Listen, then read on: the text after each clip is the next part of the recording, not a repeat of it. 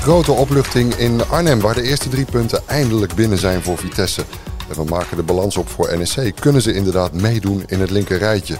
En is alarmfase 1 bij de Graafschap nu voorbij?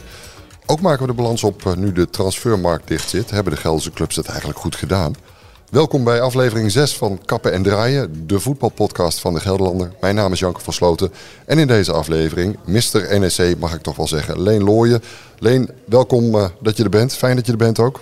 Dankjewel. En clubwatcher van de Graafschap, Rijmond Willemsen, op de redactie hier. Rijmond, ook welkom. Goedemorgen.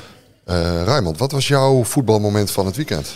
Nou, ik vond uh, FC Twente wel geweldig spelen tegen PSV. Vooral de eerste helft. Helemaal overklast, afgebluft ja, dik verdiend gewonnen. Was wel een verrassing, ook op voorhand. Ja, iedereen verwacht ook dat PSV uh, eh, dik favoriet is. Maar kwam niets van terecht. Eerste helft uh, eh, 15 doelpogingen voor FC Twente en 2 voor PSV. Een Leen, was dat ook jouw voetbalmoment of heb je iets anders bijzonders gezien of meegemaakt? Nou, dat was natuurlijk verrassend en eigenlijk uh, voor de competitie niet zo fijn. Ik had gehoopt op een strijd tussen PSV en Ajax. Maar als ik het zo kijk vanaf afstand, zeker gezien de defensieve kwetsbaarheid van PSV, gaat Ajax uh, heel erg dik kampioen worden in Nederland. Dus ja. aan de ene kant mooi. En Twente heb ik respect voor hoe die spelen. Die hebben echt uh, balans in het elftal.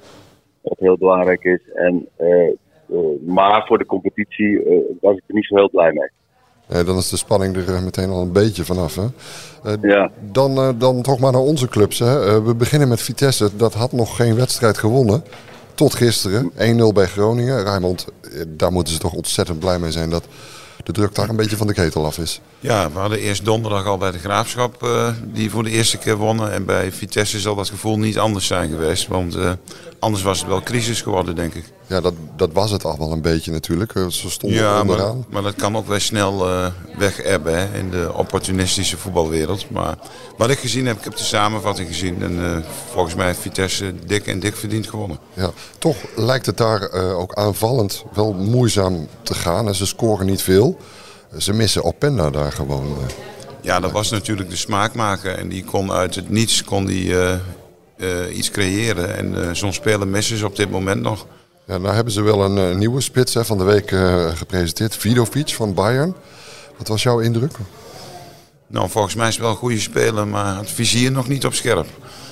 Maar als je van Bayern München komt, dan moet je natuurlijk wel wat kunnen. Ja, dan ben je uh, geen pannenkoek. Leen, afgelopen weken veel twijfels hè, over waar Vitesse dit seizoen toe in staat is. Met alle vertrekken en alle onrust ook op het gebied van overname.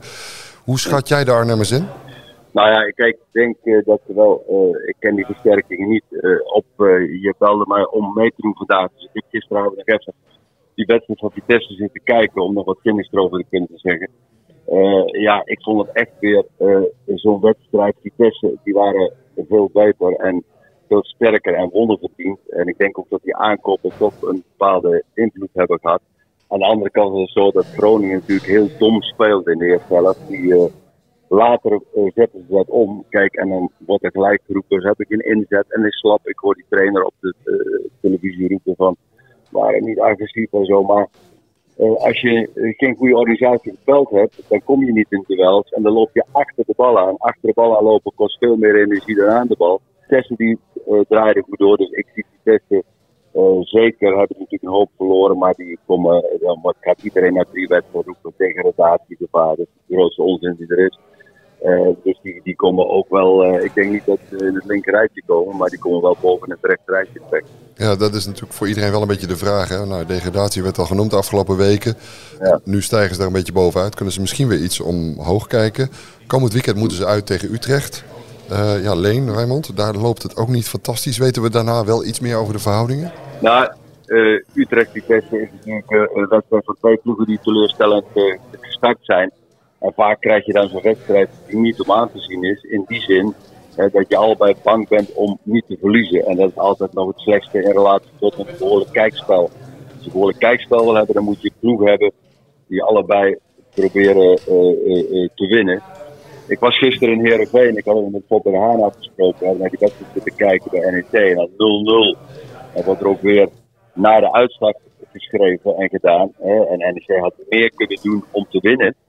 Uh, uh, maar in principe was het wel zo dat wij ook aanvallend wisselden. en we hadden op een gegeven moment 9% balbezit. Maar ja, dan mis je toch de klasse van Tanane. Die was geblesseerd. die dan zo'n wedstrijd kan beslissen. Anders hadden we daar gewonnen. Ja, jij maakt mooi dat bruggetje nu naar, naar NEC. Die hadden best een druk programma. Donderdag spelen, zondag spelen. Twee wedstrijden hè? in vier dagen tijd. Ook nog tegen AZ en Heerenveen. Niet de minste. Ja. Jij bent wel tevreden? Nou, dat viel me hartstikke mee. Ik denk ook als je donderdagavond kwam, die ploeg natuurlijk laat terug uit Alkmaar. Bij twee, drie uur s'nachts thuis. en dan heb je eigenlijk één hersteldag en dan één dag trainen. Dan moet je dus spelen. Dus mijn de energie die ze in de wedstrijd legde hard mee. Op het laatst won je daardoor denk ik net niet. Maar we hebben het, qua fysieke belasting hebben we het goed gedaan. Dat impliceert dat die ploeg uh, een mooie staf trots op zijn. fit oogt en is. Ja, ik kijk even naar de overkant, Rijmond. Vind jij dat NEC uh, twee keer gelijk speelt tegen best aardige uh, voorhoeders goed gedaan heeft? Ja, dan, dan, kun je toch niet zeggen dat het slecht is. Uit bij AZ een punt pakken is natuurlijk uh, prima. En uit bij Heerenveen, ook al speel je een tijdje tegen tien, man, tegen tien man, dan is het nog voldoende, denk ik.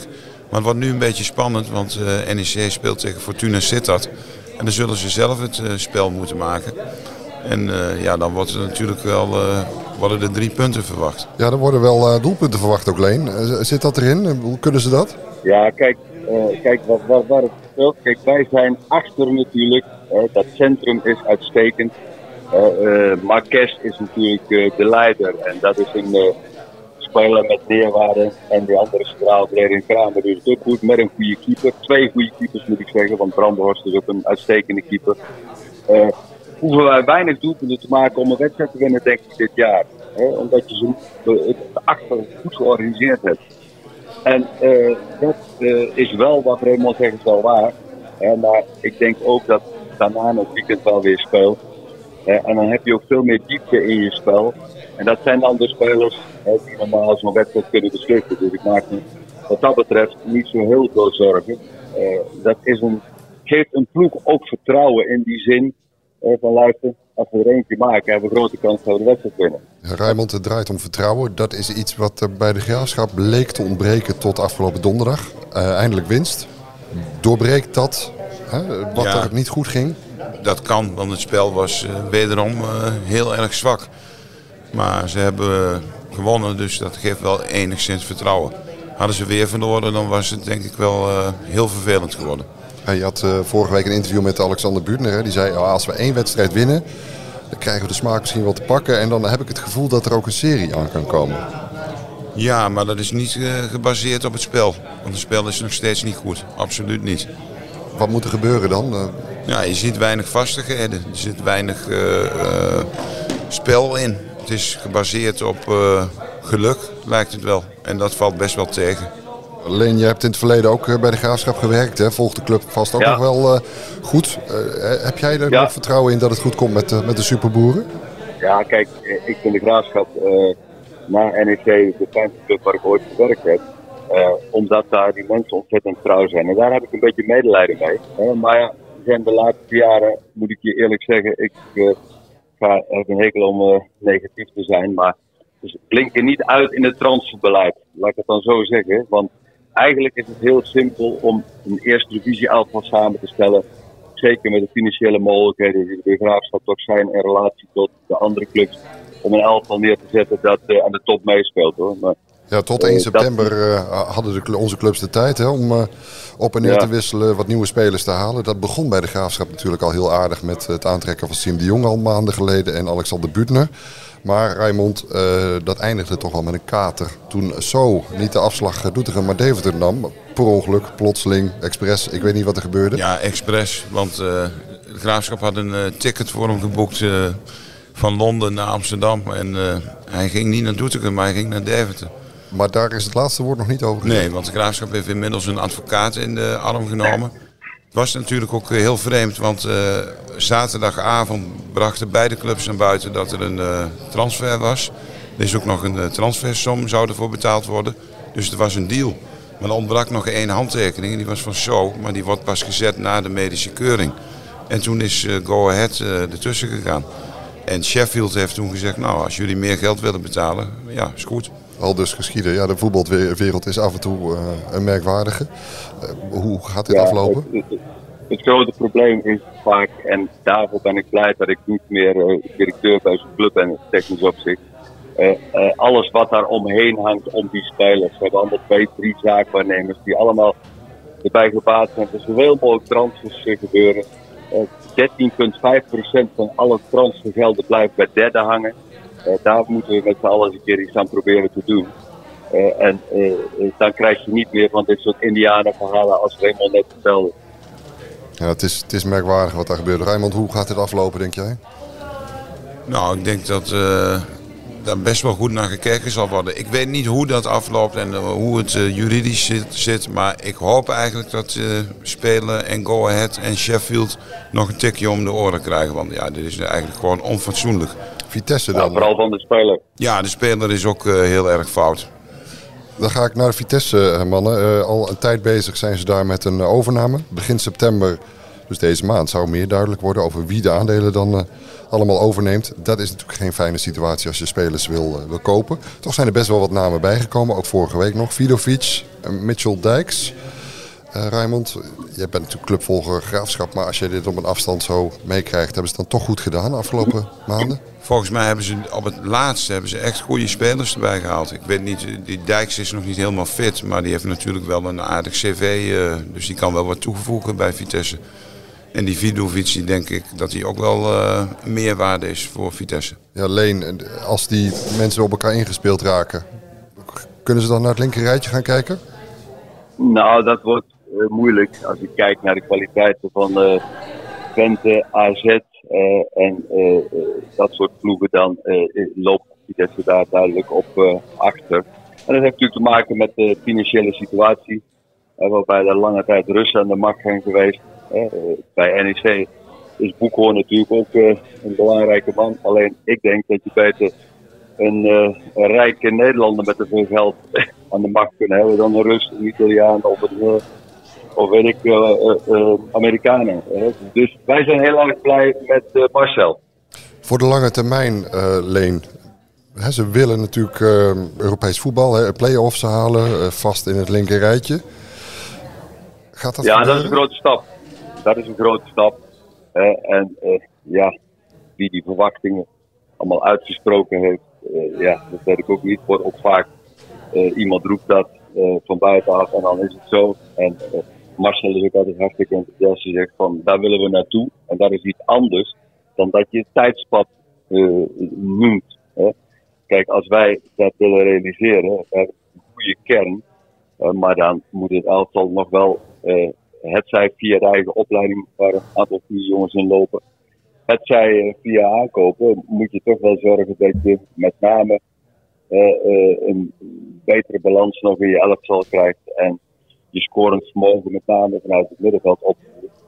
Uh, dus dat is een kwestie van tijd. En dit elftal zie ik op dit moment zeker ook qua aantallen niet zo derde, vierde eindigen. Hè. Wij gaan een goed seizoen maken. Ons voordeel is dat we stuk of zeven mensen, acht mensen hebben die vorig jaar ook speelden. En waar al een bepaalde lijn in zit in het spel. Dus. Er is één onofficiële titel die, waar ook wel omgestreden wordt. Hè? De beste club van Gelderland. Die prijs ging toch vaak naar Vitesse de afgelopen jaren, Rijmond. Ja. Zie jij NSC die rol nu overnemen? Ja, absoluut. NEC heeft echt een goed elftal. En wat Leen ook zegt, stabiel, topkeeper, goede verdediging. Tanane, uh, Schöne op het middenveld. Echt een goede ploeg. Raymond Willemsen, Leen Looyen, dank voor het aanschuiven bij de voetbalpodcast Kappen en Draaien. Uh, meer sport en voetbalnieuws natuurlijk altijd op onze site tg.nl en in onze app, waar uh, ook andere afleveringen van Kappen en Draaien zijn terug te luisteren. Wij zijn er volgende week weer. Leen en Raymond, nogmaals dank en tot de volgende keer.